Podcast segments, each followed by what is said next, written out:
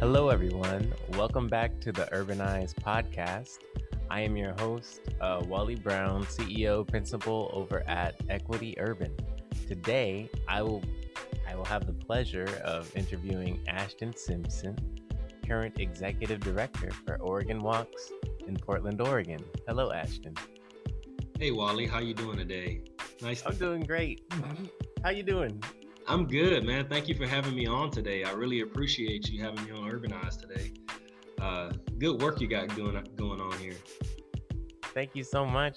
Thank you so much. We love the work that you're doing, and that's why we wanted to pull you in. Could you tell our audience a little bit about what you're doing at Oregon Walks? Yeah, so I'm Ashton Simpson. I use he, him pronouns. I'm the ED at Oregon Walks, and let me tell you, I'm excited about it, but it's a role that I stepped into, but it took years and years of cultivation to get here. So I'll share a little bit about that. I was born and raised in Houston, Texas, northeast side of Houston, in an area much like my community now in East Portland, very disinvested. My son and my partner both think that where I grew up looks like a third world country. And that's by design, really, if you think about it, because though that lack of disinvestment that is prevalent here in East Portland is prevalent across this country. And it's something that we have to start to put eyes on, but we could talk about that as we get on into it, because my environment helped shape who I am and the toughness that I bring to any space and any role that I sit on. So after growing up there, I went to an all-black high school in an all-black school district, North Forest ISD, went to MB Smiley High School. They both no longer exist, which is sad. I then went to Sam Houston State University for a period until I really stopped going to school. And then I picked up work as a security guard at a mall for a few years. People don't know these things, but like when I tell you these experiences shaped who I am, they really did. So I had a really good, cool boss. Her name was Marsha Broom. She was a Marine. And when I told her I wanted to join the services, she didn't give me any other options but the Air Force and the Navy, because she was like, you're not going to the Marines and the Army. Some of the best advice ever. Got an opportunity to join the Air Force. Did my training down at Lackland Air Force Base, San Antonio. Did my training, my jobs training with the Army Corps of Engineers. Learned how to survey, make maps, project management, construction management, and a host of other things. And then I moved on to my first duty location, which was Minot, North Dakota. I don't recommend anybody going in the winter. It's very cold there. And then I was privileged enough to have gotten orders to go to Osan Air Base, South Korea, where I did a year. And I had a good time out there, man. Like I learned about the world, and I learned about people, and I learned that our issues in America are really issues in America. What do you mean by that? So one of my very first experiences in Korea, I'll never forget it.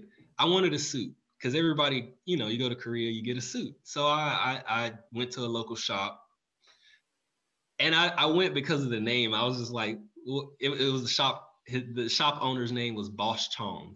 Mm-hmm. And he was this little short, old elderly gentleman, and he had a gold grill.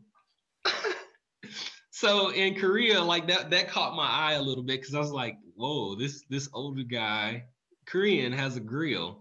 And he was so nice. He brought us in. Before we even started getting tailored, he sat down with us. We talked a bit. We had a shot of some Jack Daniels he had, and we talked a little more, and then he fitted us. And then we were his last customers for the day. And he said, come eat dinner with me and my family. And so he took us home with him, and we drank some more, we ate some more. I got to meet his wife, his daughter, his grandkids. And that was my real first experience of Korea, of being out of the United States, period. And I thought, man, this dude didn't know me from a stranger off the street. And I don't look like anybody in his country, but he was like, come to my house and come enjoy some time with me and my family. And that right there set the entire tone for my entire career abroad. Mm-hmm. Because after Korea, which was, I tell people all the time, spend a year or two in Korea. You have to, at least. You have to. But then I was fortunate enough to get orders to go to Aviano Air Base, Italy. Mm-hmm. And that was much of the same. It was very friendly, inviting. Like, when I tell you to be a Black veteran and come back and you're nothing, but when you go abroad, you get treated like a person and a human being, and you actually exist. It's kind of depressing, but at the same time, it gives you something to fight for. Mm-hmm. Because you know that, like, you know, even though you're a veteran and you sacrifice, like, what does that even mean anymore, right? You know, given the times and current status where we are as a society. But, you know, I'm 36 years old with the body of a 53-year-old man because I sacrificed myself for everybody else. Mm-hmm. That's hard coming back, you know, and that you can't even get the basic decency and respect from a society, or that they don't respect you until you mention you're a vet. It shouldn't have to be that way. Mm-hmm. You should get respect off the bat. And that's the kind of the things that I dealt with when I was overseas. And there's a small caveat to that. I'm sure that people abroad knew I was a vet because I was a Black guy in Italy or in Korea, and I spoke English and I didn't speak the native language. So there's this underlying, like, oh yeah, he must be a, you know, in the service. Mm-hmm. Fine, but they still treat you with respect, mm-hmm. right? They treat you like people, and then you come back here and to be treated less than continuously. It's not like it's gonna stop tomorrow or a week from now. Like, these are issues that continue to be compounded. Enough is enough for me. So, yeah. You know, I did my time in Italy, 4 years. That's where AJ was born, my son. He's an Italian citizen. I'm proud of that one. Oh, wow. He gets to have the privilege of having dual citizenship. Mm. And then I came back to the States, which was a shocking eye-opener because I was still a vet. And my last base was Fairchild Air Force Base up in Spokane. Mm. And I think it took me about a year and a half, almost 2 years to readjust to American living. Mm-hmm. It really did, because I don't know, I was so out of touch with it. And I think that part of me, I didn't enjoy it anymore. Yeah. It wasn't my culture. It wasn't my lifestyle. I learned more than what was being offered here on these soils abroad. Mm-hmm. So let's pivot from there. Yeah. How did you jump from there to being the executive director of Oregon Walks? Oh, so throughout that whole journey, when it came to its end, when I retired back in 2015, I didn't stop. I had a grandmother. She just passed last year from COVID. Mm-hmm. But when I retired, her and I had a good conversation, and she said in the exact way. And she said, don't you sit your ass at home and do nothing and collect a check. You better do. Yeah. I'll say it's weird. My grandmother said a very similar thing. The last word she told my dad to tell me before she died, because I was in Korea when she passed away, were try hard and do your best. Yeah. Mm-hmm. Mm-hmm. Wise grandmothers, man. I'm the person I am today because of my grandmothers, right? I owe the world. I owe them everything. My mother too. But my grandparents, more so, I feel for them because the same privileges yeah, and rights. They didn't have those, right? Mm-hmm. So like part of me holds on to that. But anyway, so I retired and right away, I think I retired in, I had enough vacation saved up. So I moved here to Portland in like January 31st, 2015. And I was on vacation, military vacation until like March. But at the end of March 2015, I started my first term at PSU. Mm-hmm. And I went through community development. So I didn't stop. I just picked up right where I left off. And I wanted to go on this moment where I could relearn and learn what I needed to be back in this world that is what we call the civilian world. So mm-hmm. PSU was a reset. And it was also a stressful moment because in community development, I found out why I lived in a all black community. Oh, yeah. And I found out why, a lot of food deserts existed around my community and why a lot of disinvestment happened in my community. All my hair fell out, Wally. Mm-hmm. In college, it was a very, very stressful time to learn all of these things because I think people don't realize they think community development is just this artsy degree, right? Yeah. But you and I both know that community development, you actually go and learn about the policies and decisions that were made in the past that have gotten us here today. And part of being a developer is you have to be able to identify some of the faults that have happened in the past so that we can remedy them today, but also be aware of not making the same mistakes in the future. Mm-hmm. But people don't see community development that way. They think it's just nonprofit work. When that's a component of it, but there's some long-term policy aspects of it too. Oh yeah.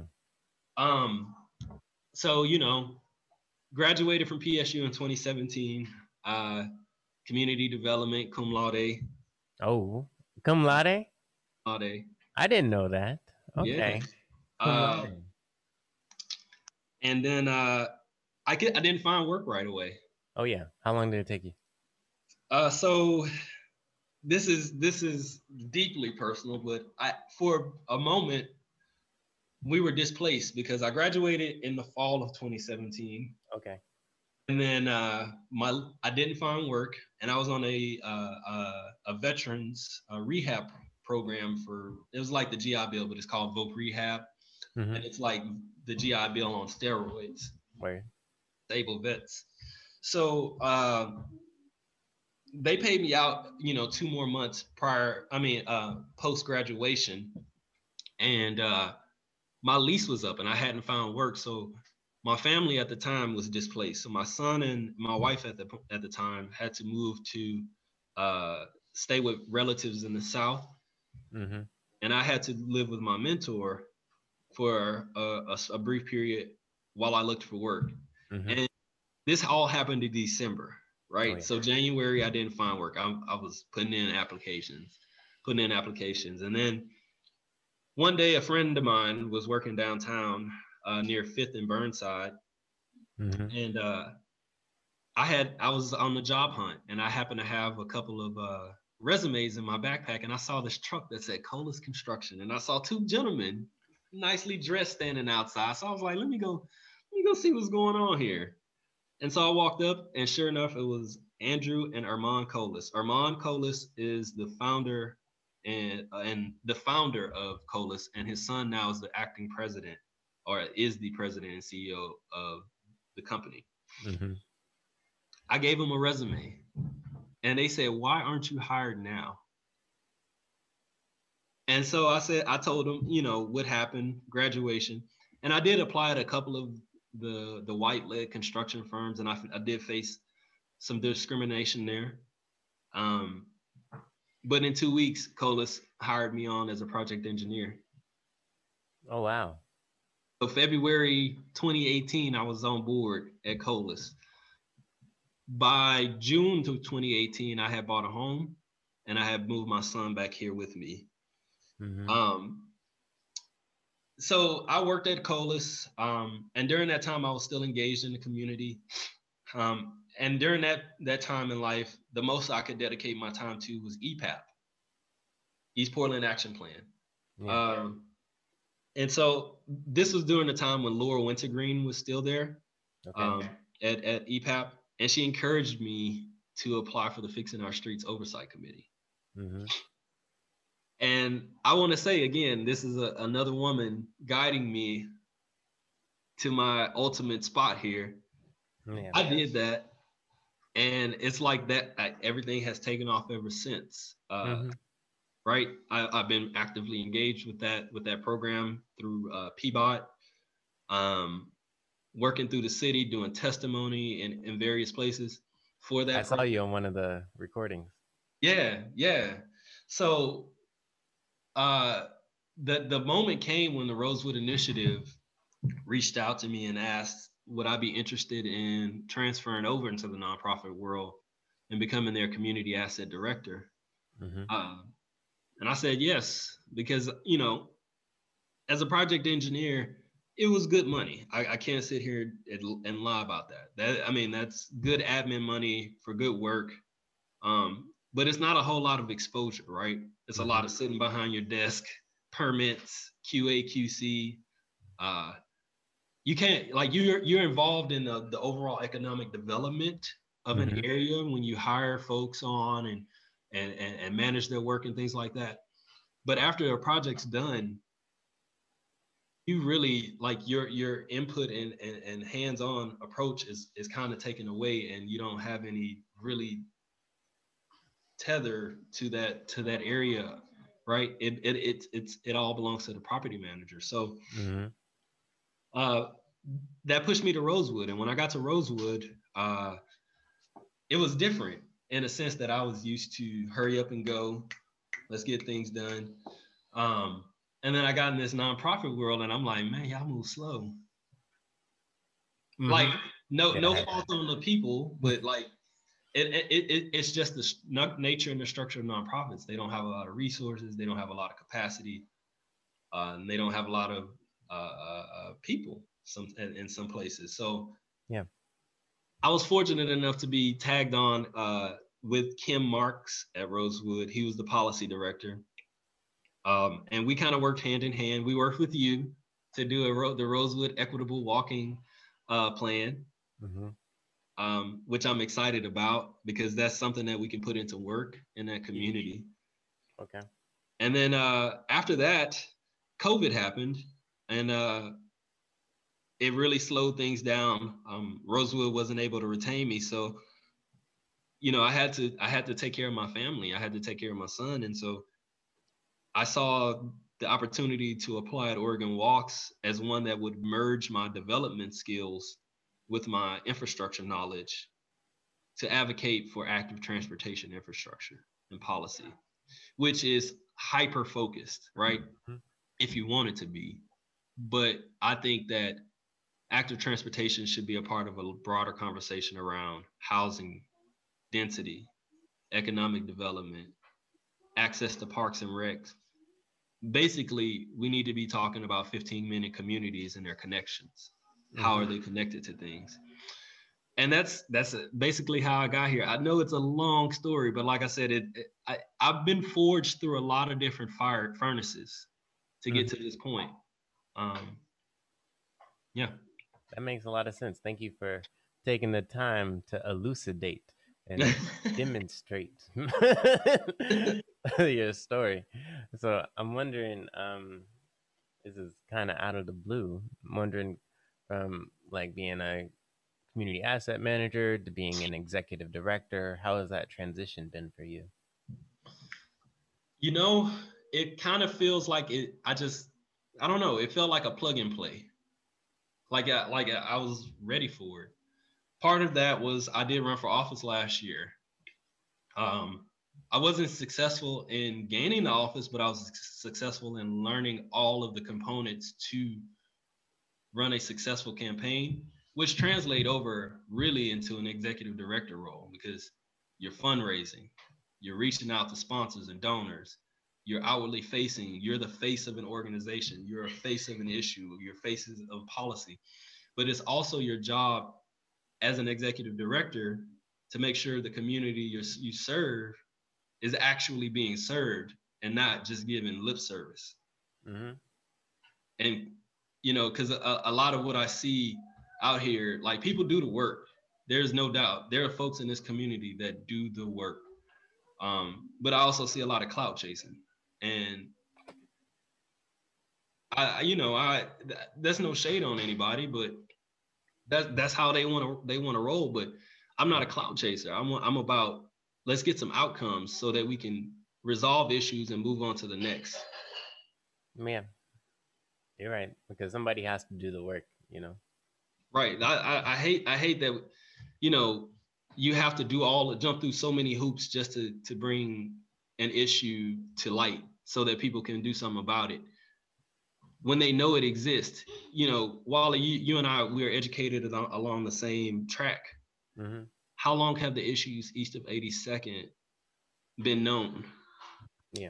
It's not like it's something that happened 2-3 years ago. I'll share with you what I've experienced. Like, I think a lot of people know what the issues are. And I've told several people in several different sectors, private, public, nonprofit, told them directly where the issues were and, in my opinion, how to fix it. Like, in my opinion, was formed by, like, just listening to what people have said over the years. Because there's a bunch of reports and surveys, like, from the city, from the private sector, from nonprofits. I think everybody knows the issue. They just don't know how to profit from it. And so they don't want to share information unless they know that they're going to profit. And then that's more of the same. So I think that's the real issue, is people are trying to capitalize off opportunity as opposed to helping people. But isn't that sick, though? That's sad. That why do you have to profit off of something in order to increase somebody's quality of life? That's not my locus for motive. I find it hard to understand that. I can understand the business model, but also I just don't understand that from a human person. So I'm not sure. I'm not the one. Well, see if I can get somebody to interview. You know, put it like this: east of 82nd has been disinvested for so long. I hear it, and you probably hear the same thing. I'm in rooms a lot of, and in a lot of conversations, and people say it's so expensive to build and to invest in those projects in East Portland. And I let them say their piece, and I step in and I say, well, you know why it's expensive? Because you never invested in the first place. I was like, at this point, we have a moral obligation, mm-hmm. right? Dollars be damned. Mm. Like, you can't continue to fine tune projects out in city center and do curb bump outs when there isn't a curb or a sidewalk at all. In a lot of locations in these. Those bump outs are expensive. They are expensive. They are mad expensive. And I get mad every time I see them in communities where they have a curb ramp and then now they're getting a bump out. And then I go in my community and I see that there isn't even a ramp. You know what that is, though, right? You know. Yeah, you know. I do. Okay. I do. For the audience, for the audience sake. Like, what I've heard is that, like, if you don't have the lot, like, as you go further east, some sections of the city some providers of the city will make homeowners sign a waiver to say that they will not be served. Like, if they buy that house, they're doing it with the knowledge that they won't have a paved street or a paved sidewalk, and that the city will not serve them in that capacity. And then you'll see curb cuts downtown because, like, people have. They're basically lawsuits. A lot of action won't take place without a lawsuit. And somebody sued to say the city wasn't going up to ADA standards. And so where there were sidewalks, they do curb cuts, and where there were not sidewalks, now it's even more expensive to build them. And so right. So the Creek settlement, right? Mm-hmm. Right. But see, the Creek settlement, though, it literally, like, it forced them, like you said, litigation forced the powers that be to update its ADA standards that exist currently in the field. Mm-hmm. I guess my question would be is, like, well, what standard do they have or using, or what lens are they using in East Portland? Because every lens that PBOT has created, equity lens, environmental lens, same with Metro, they all point to investments that need to happen in East Portland. And I don't know, I like you, I can't wrap my head around it, because I'm like, when does the Creek settlement apply to East Portland? When there is, like, street furnishings right in the middle of the sidewalk. There is no access to a sidewalk for stretches. There is no access to a crosswalk. The lighting is inadequate. Speeds are too high. I mean, the list goes on. And it, like I said before, this is by design, right? These roads were designed that way. Honestly, I think what we're going to need, I think there's one or two options. That's what I see for representation in East Portland. Like, one, we get a city manager, like hopefully with the city charter commission, a city man. I'm hopeful.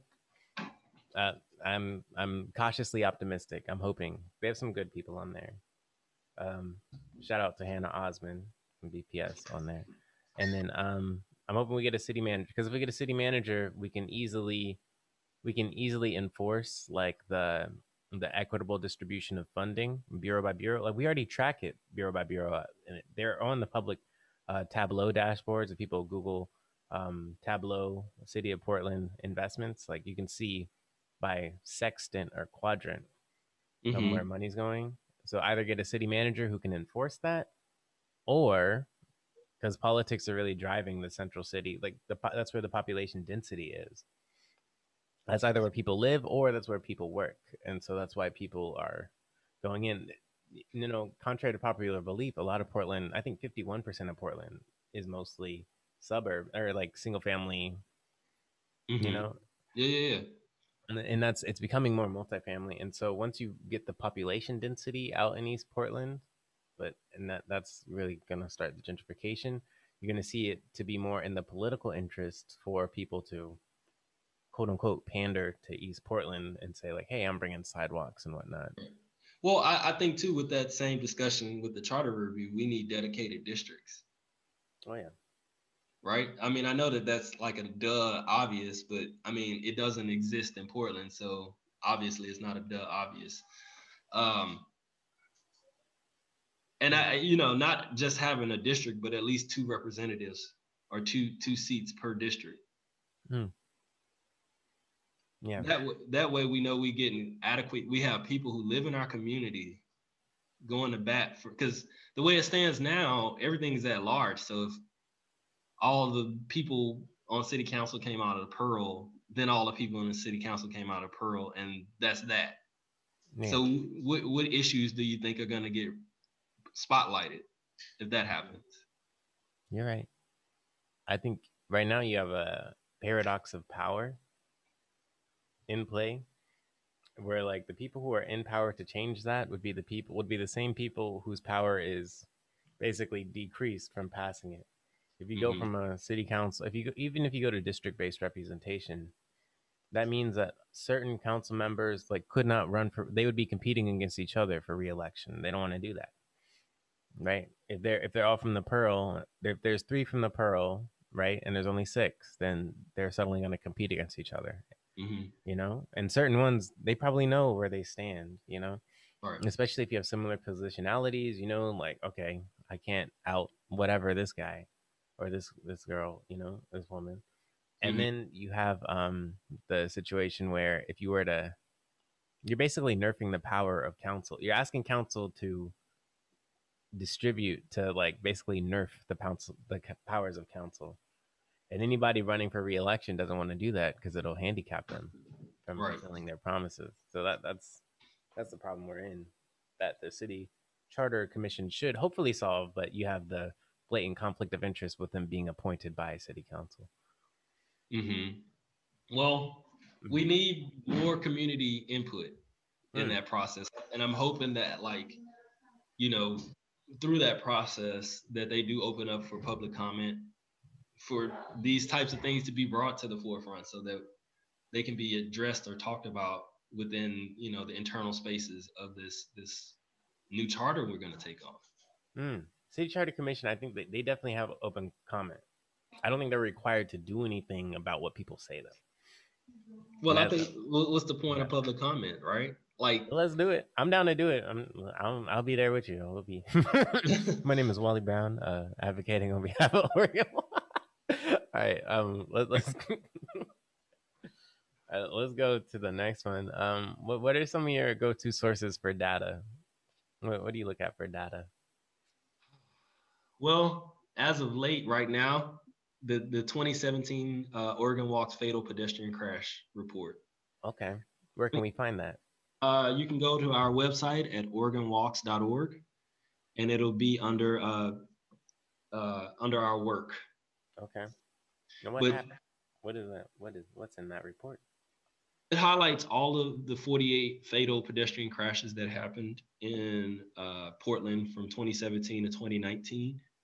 It talks about some of the issues that caused. It talks about all the issues, really. It's compiled crash reports and police reports, and breaks down each fatal crash, crash by crash, and talks about driver distraction, infrastructure issues that may have been at play, system issues that may have been at play. But it also highlights and it gives recommendations from the legislature on down to a citizen. That's one of which, and I highly encourage folks to go and check that out. We'll be doing some webinars here in the coming months to talk about this. Another one is a good one resource on our webpage is the Pedestrian Rights Guide by Klein Law Firm.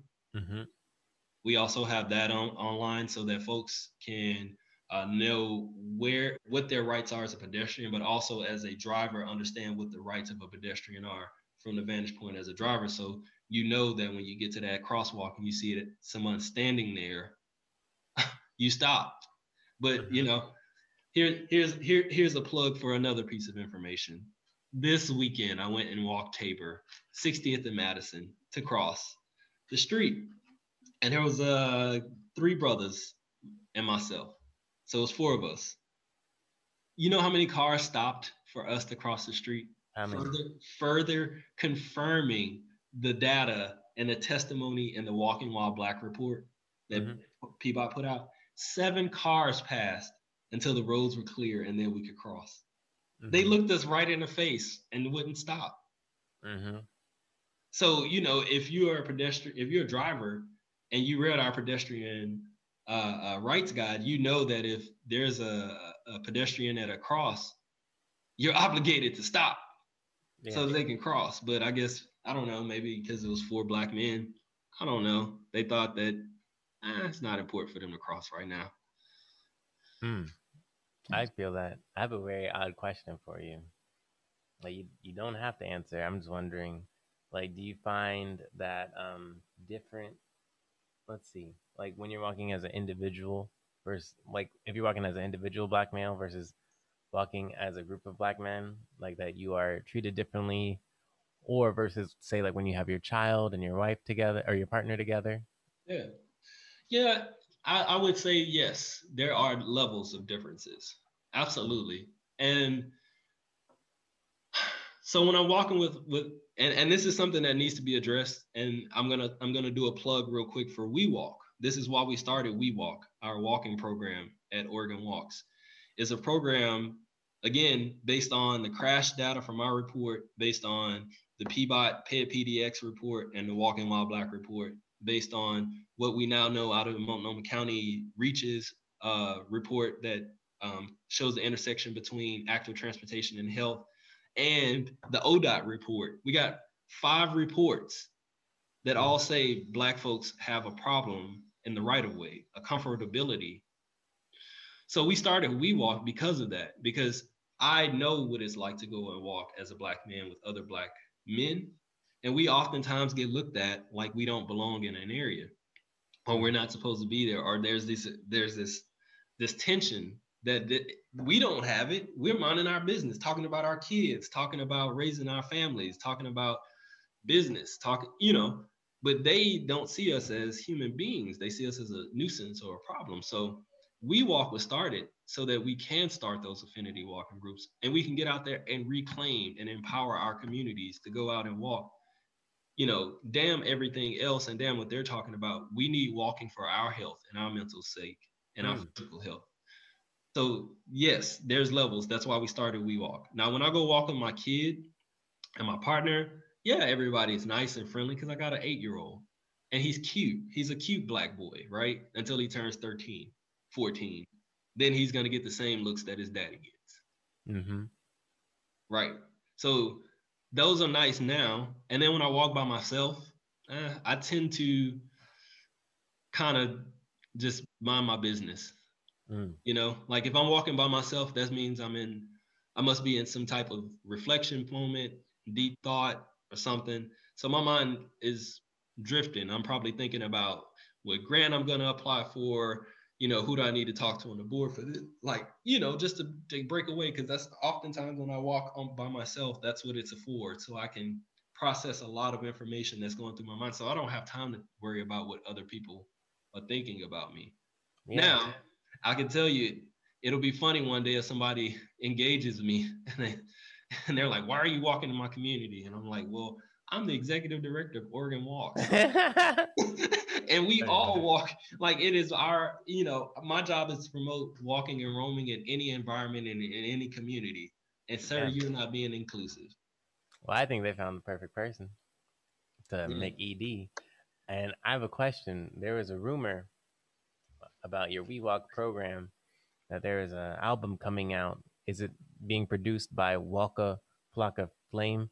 I wanted to ask, is that true? No, no, but that's a good one though. That's a good one. Okay. You know, honestly though, I think that because this program is just, it's in its infancy. And so we have gotten a grant to give it some life. So now for this program, we're going to get some shirts printed that are designed with our culture in mind, some masks to match. You know, we gotta look fly when we do it. We gotta have the matching mask with the shirt. Get some silicone bracelets. We're gonna make a walking kit to incentivize our people to come out, come walk with us. We walk, so that when we come back again in a month's time, we can all throw on our WeWalk shirt and walk together. Mm-hmm. Throw on our WeWalks mask and say, hey, let's go, buddy, let's go walk. Okay.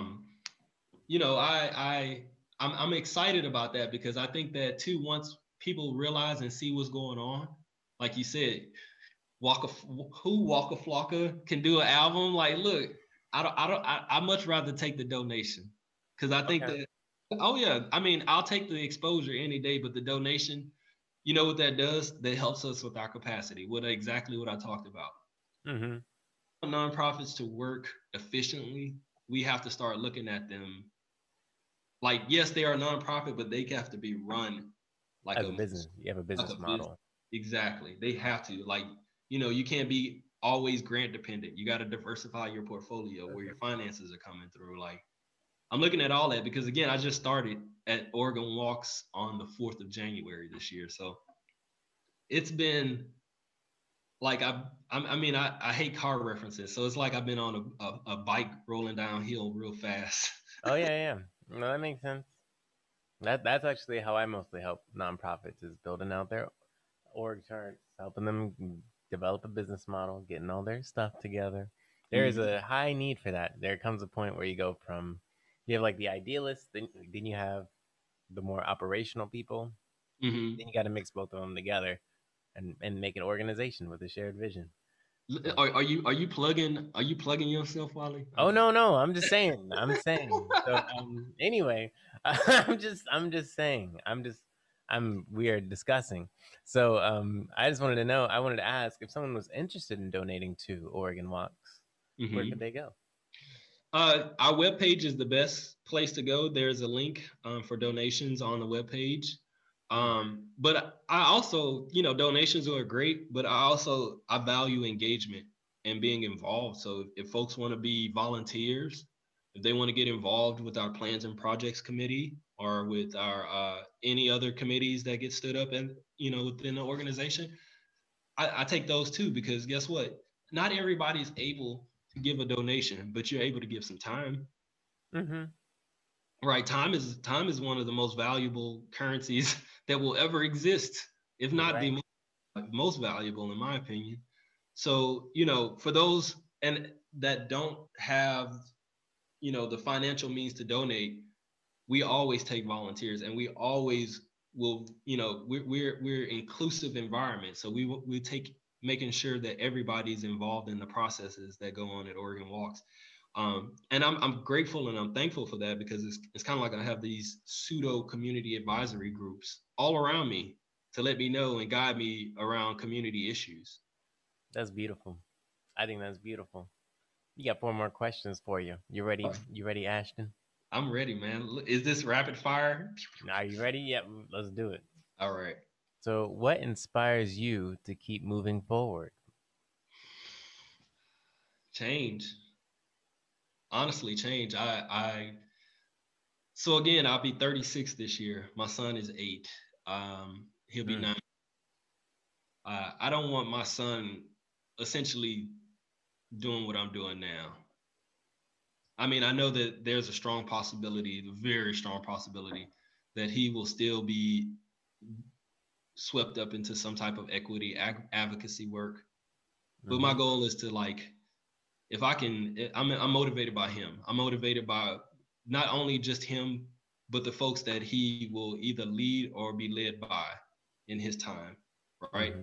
I want to make sure that's what my focus is making sure that we have something tangible to pass on to our future generations. I think currently what the way we do things now is very unsustainable, and really you just pass on problem after problem. I actually would love to see and be one of the first generations to pass off no problems, but I know that that's far, far, far away from us right now. Let's do it. I mean, we're going to rely on him too, right? Like, let's do it. All right. So let's see. If you had the ability to change one system today, what would you change? Housing. Mm. You know, I mean, this pandemic has taught everybody that housing is a right. Mm. Just any sloppy toppy, like, type of housing, like, adequate quality, like real housing, like to put people in, because I mean, I don't know what our elected leaders are doing, but like I know at 122nd and Siskiyou in my neighborhood, the houselessness and those experiencing houselessness is growing and it's growing. And all I can say is, like, I mean, we have so many vacant parcels and so many abandoned buildings that are going underutilized while we let people sleep on the streets. Yeah. It hurts my heart, because you know why it really hurts? Because my son sees it and he wants to do something about it. And he asks me often, what are you going to do about this? He's holding you accountable. Uh-oh. He's holding me accountable. Uh-oh. At the same token, like, this isn't everybody's problem. Yeah, you're right. Not just Ashton Simpson. We all got to come to the table for that. And I think it's better for overall community health, right? Yeah. Because then you get people housed, you know, you make that a right. And it's not to say that, like, you know, you got to, like, some folks require a family unit, some folks require a studio unit. Like, it can be tailored to fit whatever situation that individual needs, but we can't allow people to just sleep on the streets. You're right. You're right. Yeah. All right. So I'm going to plug the EPAP housing committee. You know, a lot of key decisions get made there, and they talk about budget. We have people from Metro. We have people from the Housing Bureau. We have community advocates, and one of the co-chairs regularly attend city budget meetings. So if you want to learn how, any listener, or Ashton, if you want to stop in, like, because I know you have a history at EPAP, like, they talk about, they're like, hey, this amount of millions of dollars, it went to supporting this amount of units for supportive housing. Mm-hmm. Yeah. So I would love to, because I know that Human Solutions is doing good work in the community, building housing. They just built the Nick Fish over off of 105th and Halsey there, which to me is the, like, Wally, that is the perfect area to talk about the foundations of a 15-minute community. Because guess what's in that development's there. Right across the street is a bank. Right along there is a bus line. There's two grocery stores within walking distance. There's a Max line there. Like there's also Kaiser right on the other side of, on the wider end of the Halsey stretch at 102nd. Like there, it's almost a complete community now. Now we just need the people and more housing like it. Yeah. But you know what pisses me off? When I see things like extra storage going up in a community. Why are we worried about housing things instead of housing people?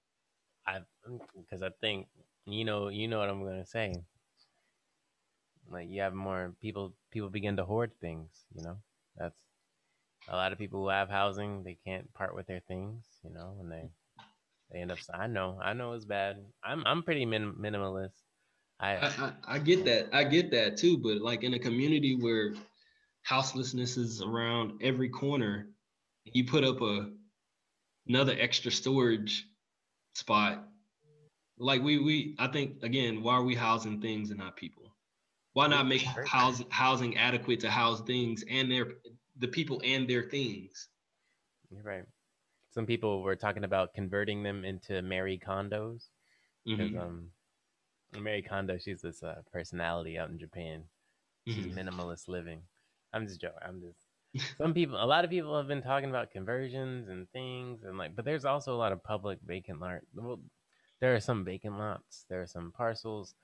There's been this odd, we won't get into it too much, but there's been a lot of conversations about what to do with the moratorium, passing on eviction. There's a moratorium on evictions. There's been a slowdown on the quote unquote cleanup of houseless camps.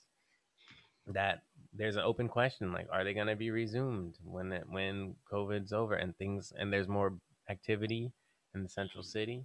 Those have been two large questions that have been up there. Well, I know that one of the things that I've noticed with the houseless camps is the environmental impact it has on an area, because it's the intensity in which and how it's being used. Again, if you go ahead and just scrape all that top layer and go maybe, chase down maybe a foot and build something actually tangible, you wouldn't have the environmental degradation in some areas. And again, you put in more types of housing, because we have the Blackburn right off of 122nd and Burnside. That is, it is a supportive wraparound services for folks facing addiction issues. However, that's just one. We need 10 more, and they all can't be concentrated in East Portland. Yeah, it would be spread equally throughout the city. Yeah, I think that's very interesting. We'll be here. Right. District representation would be one way to move towards that measurably. So let's see. We're going to get into the next question. Second to last, what is your favorite mode of transportation and why? Walking. Because, it gets me moving. It's the easiest. All I got to do is slip my tennis shoes on, get out, walk, and I can get to connections easier. Now, if I need to make a connection, then I'll hop on transit, but walking is my ideal mode of transportation. I can feel that. I heard Christopher is going to be supporting your organization, the actor. Christopher Walken, because Oregon Walks. That's what I heard. I don't know if it's true. Look, when he signs the checks, because I don't know. Okay. Look, Wally, you must be plugging me. I hope he's one of the followers. We'll see. It's in the works. So next up, final question. How do you think COVID has changed your local landscape? Wow. Well, where do I begin? Right? I don't know. I don't know about you, but since COVID, the increase in people of isolation has been widely documented. I know that it's happening out here. Also, there has been an increase in gun violence. Perfect example is yesterday morning. I woke up about 7:30, and as soon as I rolled over to get out of bed, I heard 6 gunshots. And I was just like, damn, I haven't even gotten up and cleaned myself up yet. Mm-hmm. And I'm hearing gunshots. What's going on out here? Mm-hmm. And then, I mean, I think people are just, I mean, somebody, you know, I don't want to talk about or rehash people's trauma or pain, but somebody got killed right here in the grocery store that I frequent in my neighborhood, Winco at 122nd, right there at 122nd. Mm-hmm.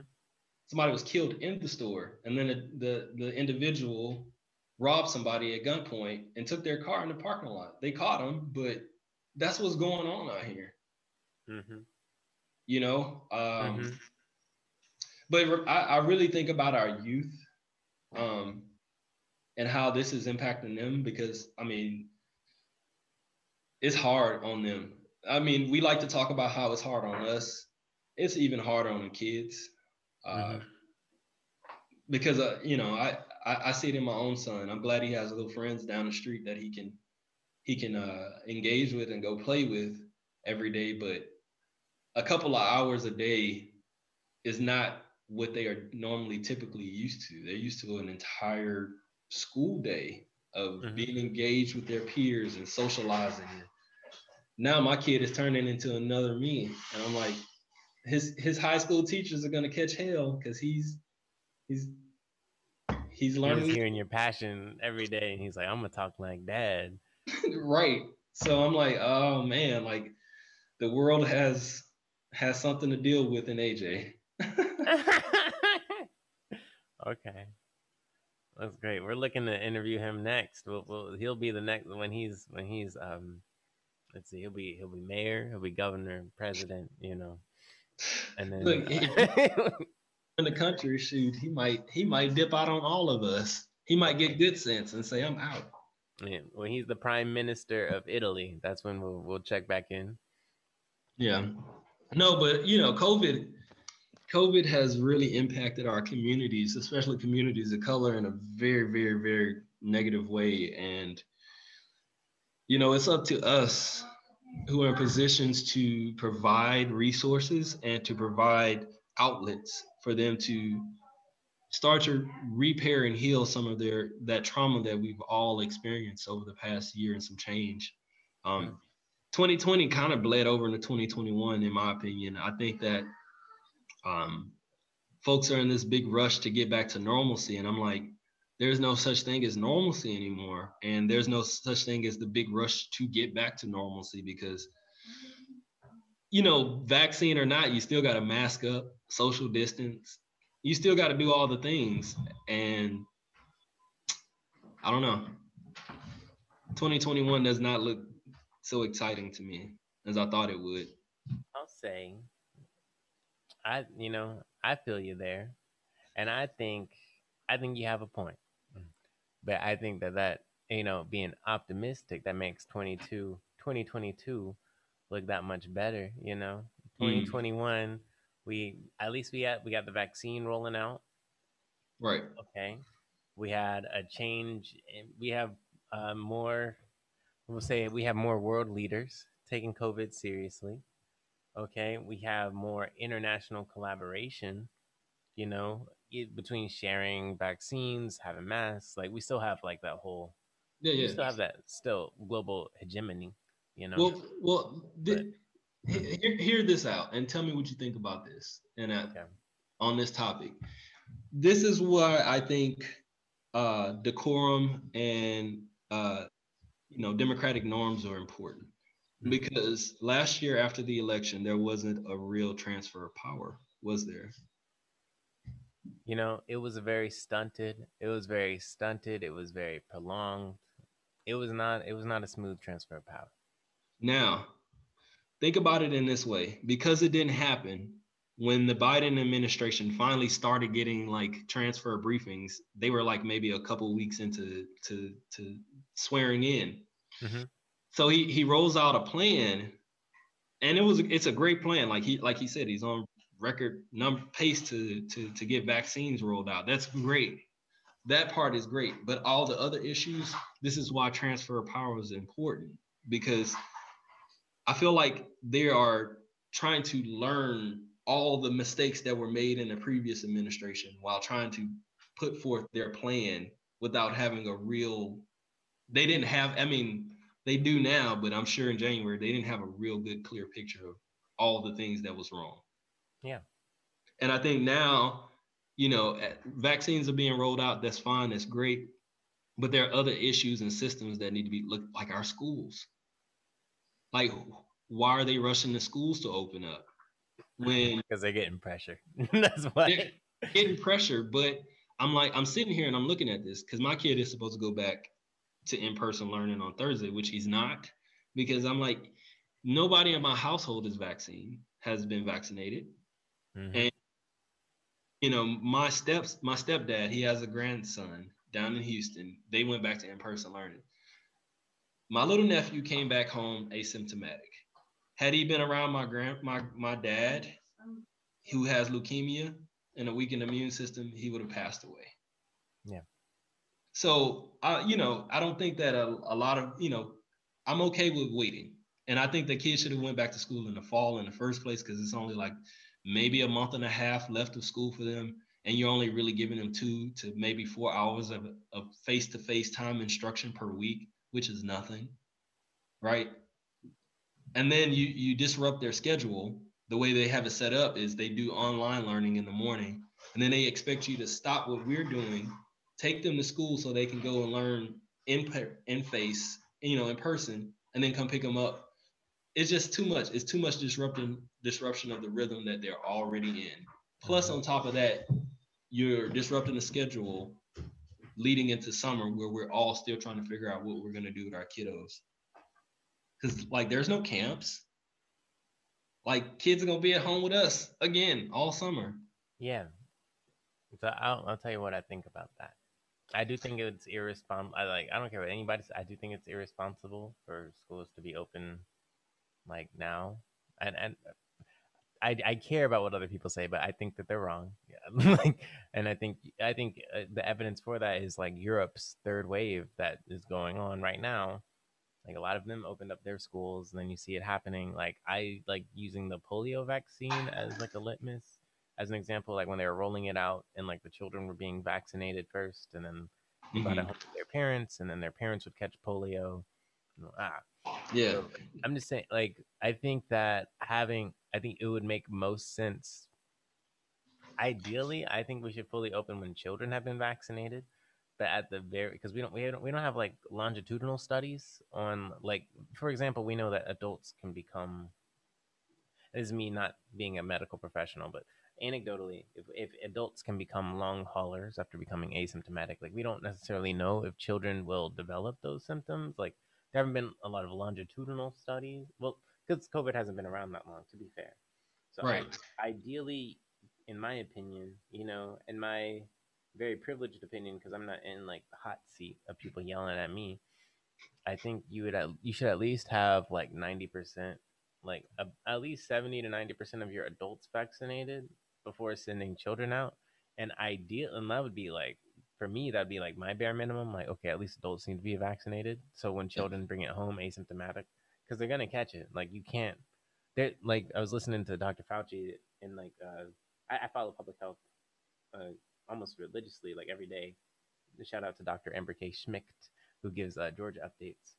There is a lot of spread in elementary schools, and that just kids move around. Kids are kids, you know. Well, think about this too. A lot of schools don't have the janitorial staff. Oh yeah. Right? Like, I know, for example, like a school out here in Prescott has one janitorial staff for an entire school, like trying to come back to school on COVID. Yeah. Like, as a parent, like, that's the first thing I ask is like, how often are surfaces being wiped down? You know, all the things that we've come to learn that need to be done during COVID to keep ourselves safe. How can we do all of that?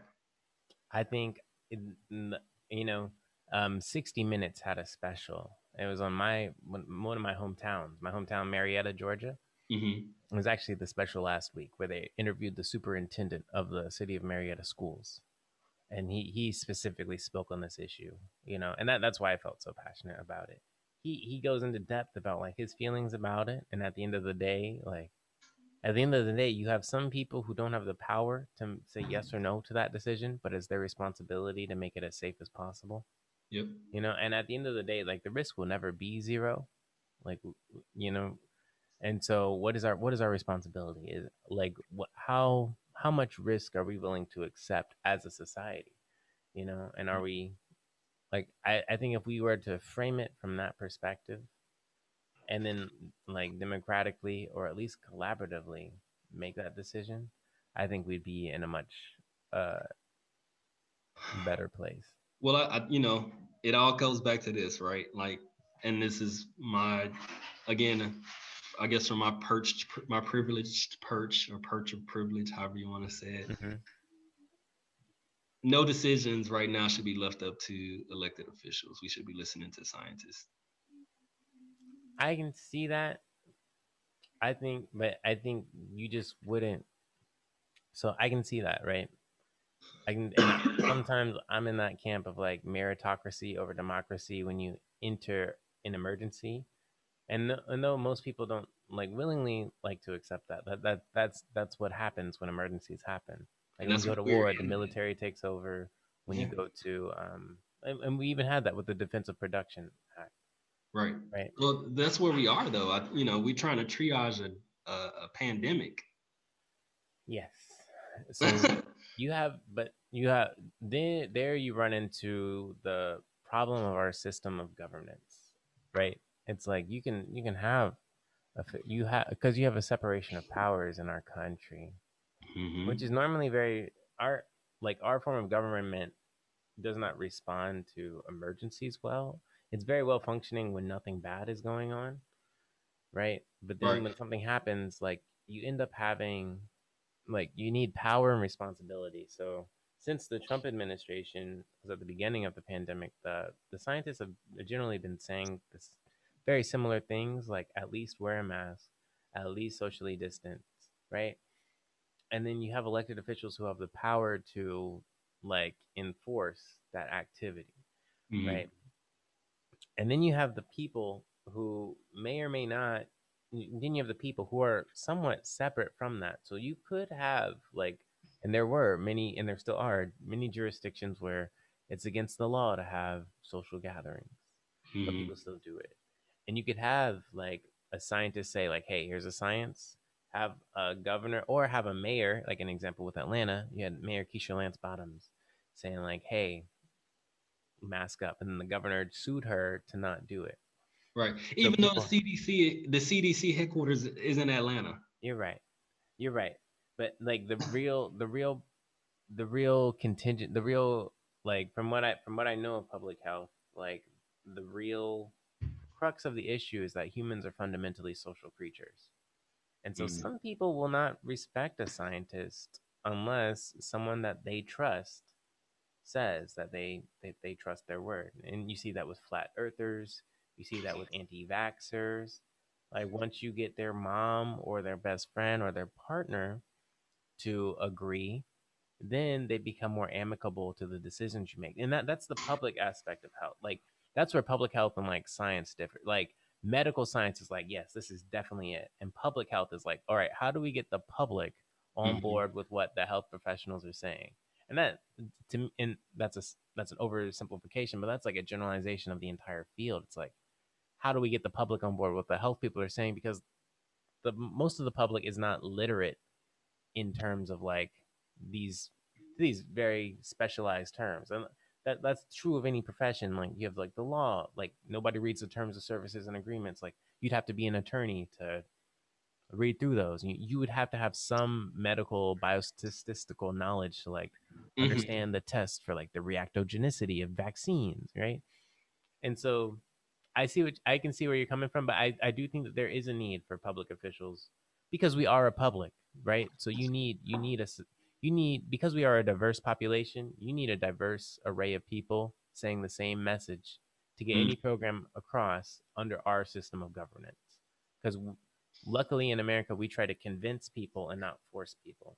Mm-hmm.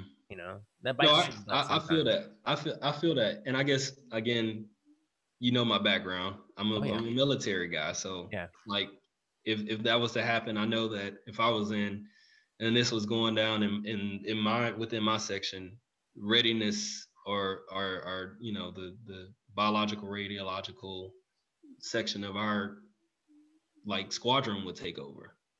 Yeah. And then it would become whatever protocols that they put in place, that's what we would have to follow. With, like you said, our commander would be the public official who would then, I guess, sell it, but because it's the military, he makes it an order. Yeah. Go ahead. I think American, oh, sorry, you got it. No, I get what you're saying. Like, I totally understand that. I guess what I'm saying is, and I should have clarified, I think that science needs to lead the way and make its way to that elected official's desk to rubber stamp or to get on board with what science is talking about. Exactly what you're saying. Like, this is what the science says. I'm the governor. Boom. This is what we're going to follow. Yeah.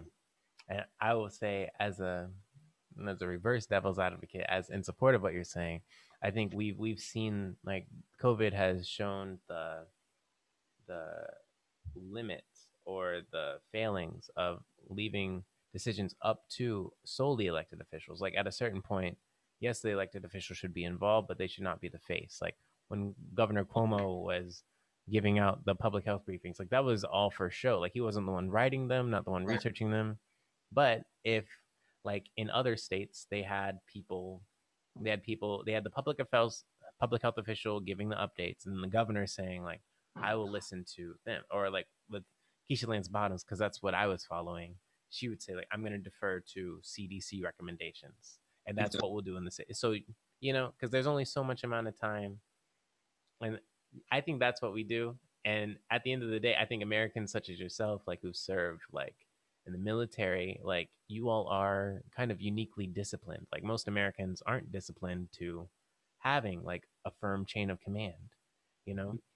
And, like, that's one of the advantages of having military personnel throughout our society. Like, when you have, like, a society like Japan, where, like, they just tend to be more disciplined because of their more rigid social structure. They have a city like Tokyo, like, their density is far outpaces ours. One of the densest cities in the world, lower COVID rates than we have across our sparser cities, right? And so, like, if we could learn from each other, you know, and act as a society, I think we would be in a better place. I feel you. It's like, you know, and I don't want to go too much longer on COVID, but, like, when I was in Korea, when I was stationed in South Korea, people didn't have a problem wearing a mask when they were sick. Oh, yeah. On a train, or, you know, be out in public or out and about, and they'll have a mask on, not out of, like, to protect you from getting sick. Yeah. Like, the mindset that they put a mask on to protect you from getting sick. Yeah. You wouldn't see that here. I think hopefully we're going to transition to that. I think that you will see that at the city to city level. I think Portlanders, for example, feel very Portland. They feel like Portland is its own, like, microcosm, its own society, and Portlanders want to protect other Portlanders. I'm not saying that other cities don't want to do that. I live in Portland, so I can't speak for other cities. And, like, when I was in Korea, like, they really do have this, like, belief that, like, they are all connected. They're all one people. Mm-hmm. And this is, of course, a broad generalization, but, like, if we could have that where we believe that we are one society, and what happens to Ashton affects what affects the life of Wally, you know, then I become invested in your success, and not just your success, but also your health, you know, and if we can get that, I think we'll be in a better place. Then you're fundamentally changing, I guess, societal wise, what it is to be American, because that traditionally, you know, after we moved into cities and we moved away from smaller village and townships and moved into cities, we became very individualistic. Hmm. We stopped caring about it. Yeah. Did you ever take Dr. White? No, I did not. But I feel I'm bagging what you're mowing. He talked about that a lot, because he was actually a sociologist, trained sociologist. He was like, that's when the schism started with that type of thinking. We became very individualistic when we moved into cities. Everybody became a stranger. Therefore, you know, so we gotta unlearn some things. How about that? And go back to what we traditionally, and that wasn't for everybody, because you got to think and remember too, a lot of us was locked up and in chains and being whipped and raped and beaten on. However, even though we were in those circumstances, we were still community amongst ourselves, because we saw what happened after all of that. We had Rosewood happen. We had communities crop up over the South where you did have that homogenous community. People looked after each other. But then again, for whatever reason, when we get our foothold and get a solid foundation behind us, us being Black folks, they take it away. So, or they destroy it. Think about Tulsa, think about, you know, the riots up in Detroit, thinking about, you know, again, Rosewood, Florida, thinking about Longview, Texas, and the Red Summer and all the things that happened. That the Red Summer was a bloody one. You should go check that out. Oh, yeah. If you don't. I feel like, just bringing it back, like, I think that I'm part of Black success in the American sense is built in intersectionality, intersectional partnerships.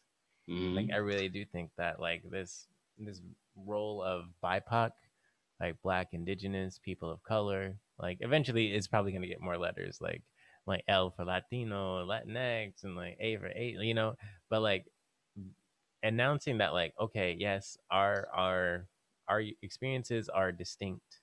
However, we have shared experiences. Like, I think that there's a lot of potential in that. And I think that there's a lot of classism and rooted under racism, where like being Black is seen as synonymous with being like low class or an underclass.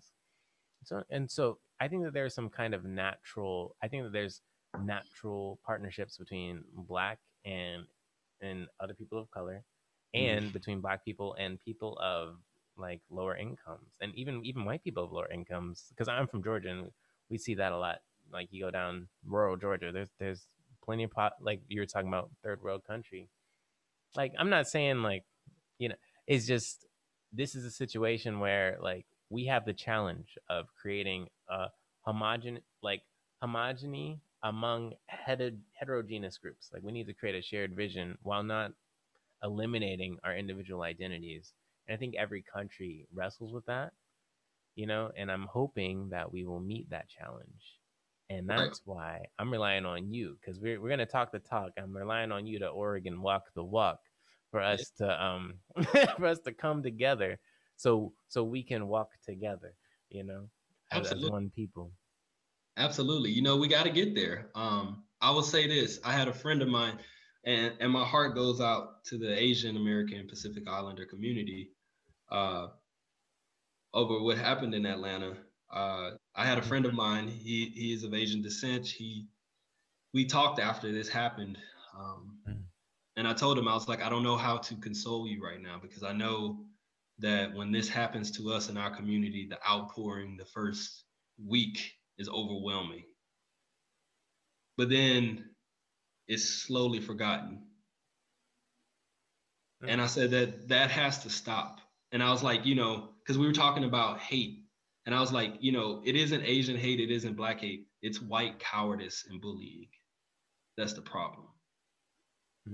And like you're saying, we have to all, like, they my brothers and my sisters. And, you know, we all have to stand together and say, look, enough is enough. We are people. We deserve the same rights. That's why that 14th Amendment exists. Yeah. Right? Equal rights and laws and protections under the law. That's why that exists. And, you know, like, we can't, we can talk about this for hours, because, like, you know, part of that's a gun issue. I don't care what anybody says. If you want to shoot a gun, join the military. Guns should not be a right. They should be a privilege, just like it is to drive. That's my piece on that, because when that law was written, it was written to reinforce the power and the wills of white men, particularly in power. And there is no militia now that's going to stop the United States government from doing what it's going to do. You just want your damn guns because you scared of a lot of things that's changing in this country. And that's just what it is. Yeah. It's not a right. It's not a right to own a gun. Why is it a right to own something that brings death? Yeah, right. Like, go to any other country.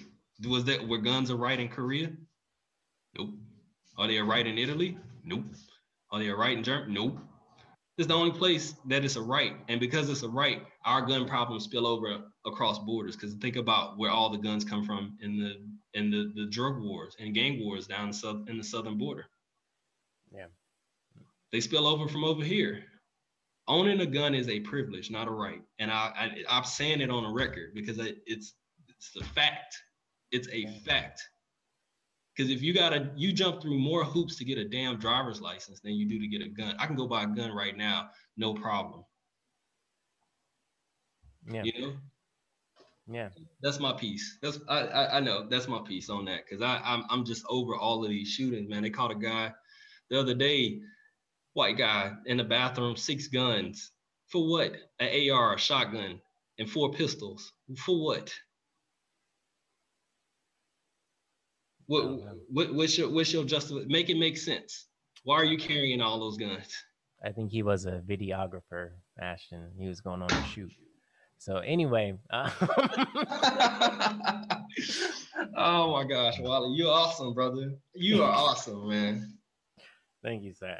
So Ashton Simpson from Oregon Walks, thank you for coming on. Thank you, Wally. Thank you for having me, brother. I thank you for making space, man. I know I talk a lot, so. That's okay. We appreciate you. So can you tell us again where we can find you? You can find me at oregonwalks.org. And if you need to email me, you can find me at ashton@oregonwalks.org. Okay. Hello, everyone. Welcome back to the Urbanized Podcast. I am your host, Wally Brown, CEO, Principal over at Equity Urban. Today, I will have the pleasure of interviewing Ashton Simpson, current Executive Director for Oregon Walks in Portland, Oregon. Hello, Ashton. Hey, Wally. How you doing today? Nice. I'm doing great. How you doing? I'm good, man. Thank you for having me on today. I really appreciate you having me on Urbanize today. Good work you got going on here. Thank you so much. Thank you so much. We love the work that you're doing, and that's why we wanted to pull you in. Could you tell our audience a little bit about what you're doing at Oregon Walks?